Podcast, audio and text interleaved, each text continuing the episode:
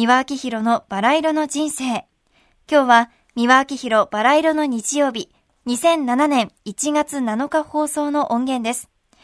三輪さんが愛のポエムを朗読します。それではお聴きください。皆様、明けましておめでとうございます。ハッピーニューイヤー宮脇宏のバラ色の日曜日が参りました。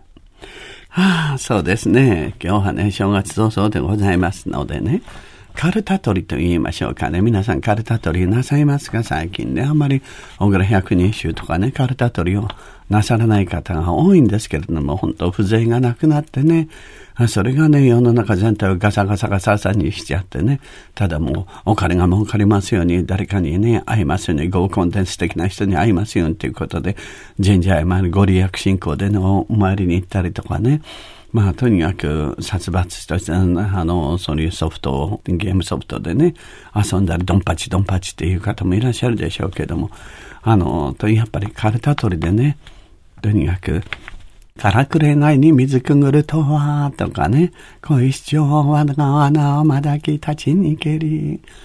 まあ、いろんな詩がたくさんありました。えー、私が好きなのはね、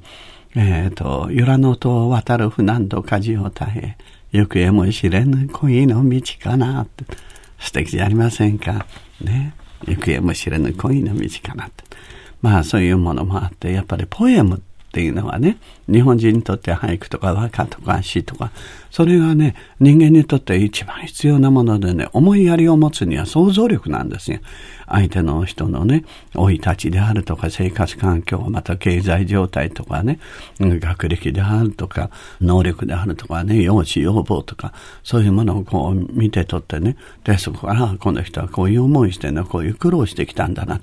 はっていうことでね、そこで想像力があるからこそ思いやることができるんですね。ところがその想像力を養うにはどうしたらいいかって詩や俳句、とにかくいかにね、五七五なんていうのはね、もう日本だけのものですけどね、いかに少ない言葉で多くのことを表現するかということなんですね。でそれをね、昔は本当に小学校の頃からやらせてましてね、詩を読ませましたね。で、またあの、小学校の詩や何かもね、赤原すなぜ泣くのにしても、あの、とってもあの、野口宇城だとかね、三木露風であるとか素晴らしい詩人たちがね、島崎藤村なんかもそうでしたし、いろんな素晴らしい詩人たちが、北原白秋なんかもそうですし、あの、短い言葉でね、大きな世界を表現してました。それを最近ね、まあ、文科省、今問題を起こしてます。文科省や何かとか教育委員会が全部、あの、断ち切ってしまいましたんで。だからね、本屋さんに行ってびっくりしますよ。申し訳ないみたいに、私や何かのね、あの本はね、たくさんあるんですけどね、詩人とかなんとかのね、コーナーがないんですよね。うん、ですから、ぜひね、そういう意味でね、教育の意味でも自分のためにもね、詩や、あの、和歌や俳句をね、読むようにして、その中に浸るとね、別な次元にスッといけるんですね。そしてね、リフレッシュできるんですよ。そうすると日常のもう煩雑なことや何かを一緒に忘れることができますしね。それにまたそれにふさわしいね、美しい音楽を伴奏にしてね、その詩を自分で朗読なさるといいんですね。で、それがね、あの、本当に精神衛生にいかに素晴らしい影響を与えてね、リフレッシュできるかということがね、ああ本当によくお分かりいただけると思います。それをご自分だけではなくてね、小さいお子さんたち、そしてまた、あの、青春時代をね、多感な時代、女子中学生とかね、高校生の男の人とかね、そういった人たち、まして、今度はサラリーマンとかね、おじさんおばさんになってね、もう現実で開き直っちゃって、スカスカになって、どうでもいいやっていうふうになってる人たちがね、詩を読んだり、俳句を読んだりね、和歌を作ったり、まあ、新体詩でも何でもいいんです。そうすると自分を見つめ直すということができますからね、自分を改めて見つめてね、自己分析できて、で、ああ、こうだったのかということで、まだ新しい発見があって、新しい人生を出発し直すことができるんですね。ですから、本当に詩や俳句というものはね、人間にとっても空気や水と同じぐらいね、必要なロマンチシズム、叙情性、ノスタルジックなもの、優しさ、そういうものをね、ふんだんに与えてくれるね、非常に安い、お金のかからないね、お薬なんですよね。さあ、私がね、いろいろ本出してるパルコ出版という出版社からね、詩集が出ておりますね。これ、愛の歌という詩集なんですね。この中にね、竹久夢二のね、詩が収められておりますが、ちょっとそれを読めさせていただく。私はね、この芸者さんのね、あの、愛人のね、まあ、竹久夢二のことだと思うんです竹久夢二に対するね、その絵描きさんに対するね、芸者さんがね、一生懸命、あの、励ましてるね、その、思いがね、けなげで素敵なんですよ。では読ませていただきます。永遠のユダヤ人より、竹久夢二。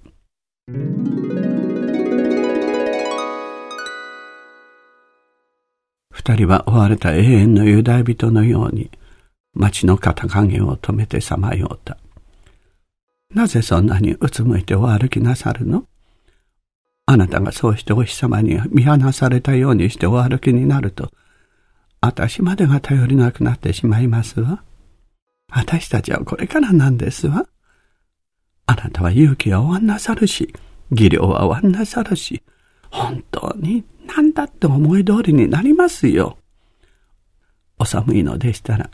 三味線を焼いてその日で温まりましょう。涙で絵の具を溶きましょう。絵の具がなくなったら、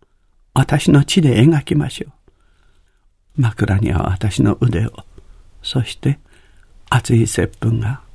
お腹の立ちにでもなるのでしたら。素敵ですね。この無償の愛。なんて素晴らしいんです。この一年、この無償の愛でお過ごしくださいますよ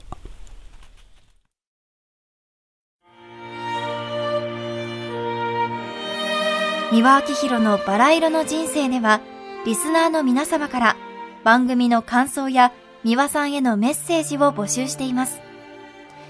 メールアドレスはすべて小文字で、バラ色アットマーク tbs.co.jp バラ色の綴りは b, a, r, a, i, r, o です。たくさんのお便りお待ちしています。それではまた次回お会いしましょう。ごきげんよう。